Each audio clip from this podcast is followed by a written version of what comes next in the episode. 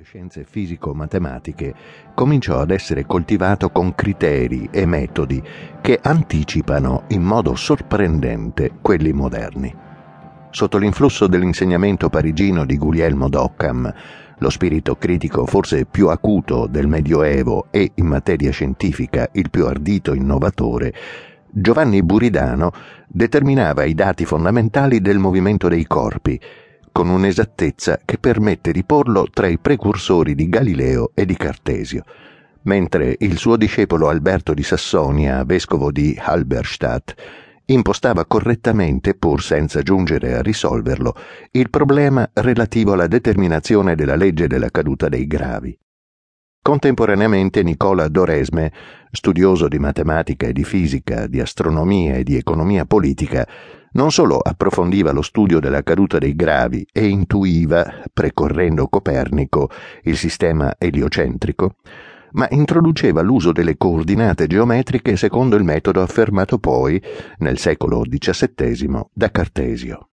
Ciò gli consentiva di rappresentare con dei grafici le variazioni dei fenomeni nel tempo, cioè di intendere le leggi della natura sotto l'aspetto funzionale, dinamicamente anziché staticamente.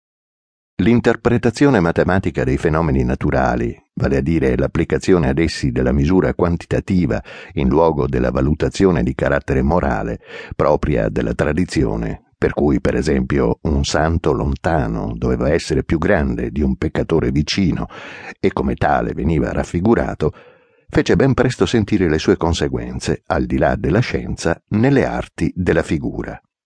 Di qui infatti trassero origine i primi principi della prospettiva, che furono più tardi applicati alla pittura da Brunelleschi e da Paolo Uccello. Il pensiero dell'Oresme, esposto in opere di importanza fondamentale, come il Tractatus de Latitudinibus Formarum e l'Algorithmus Proportionum,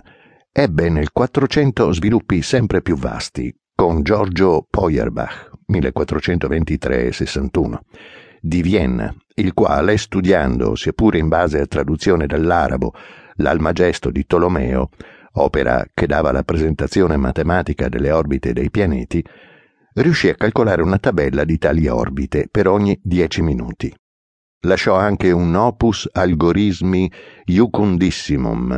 che compendia le principali regole di calcolo pratico.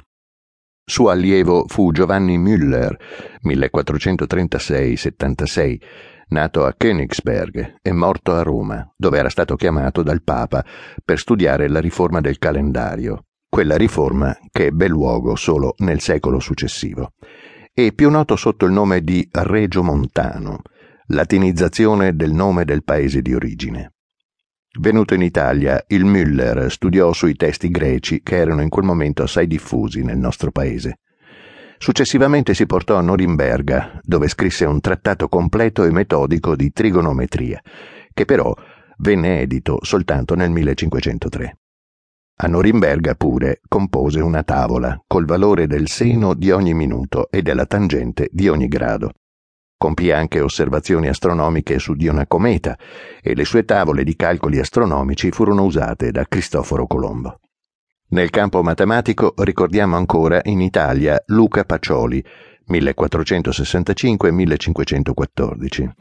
al quale è attribuita l'opera sulla divina proporzione, ma che ci lasciò sicuramente una summa di aritmetica, geometria, proporzioni e proporzionalità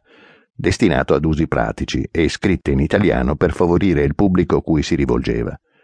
In questa stessa direzione si era già del resto indirizzato il libro di Divisamenti di pesi e di misure di mercanzie di Balduccio Pegolotti, secolo XIV,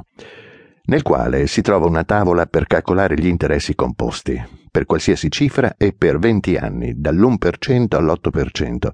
eseguita con una serie di calcoli che ancora ci meravigliano,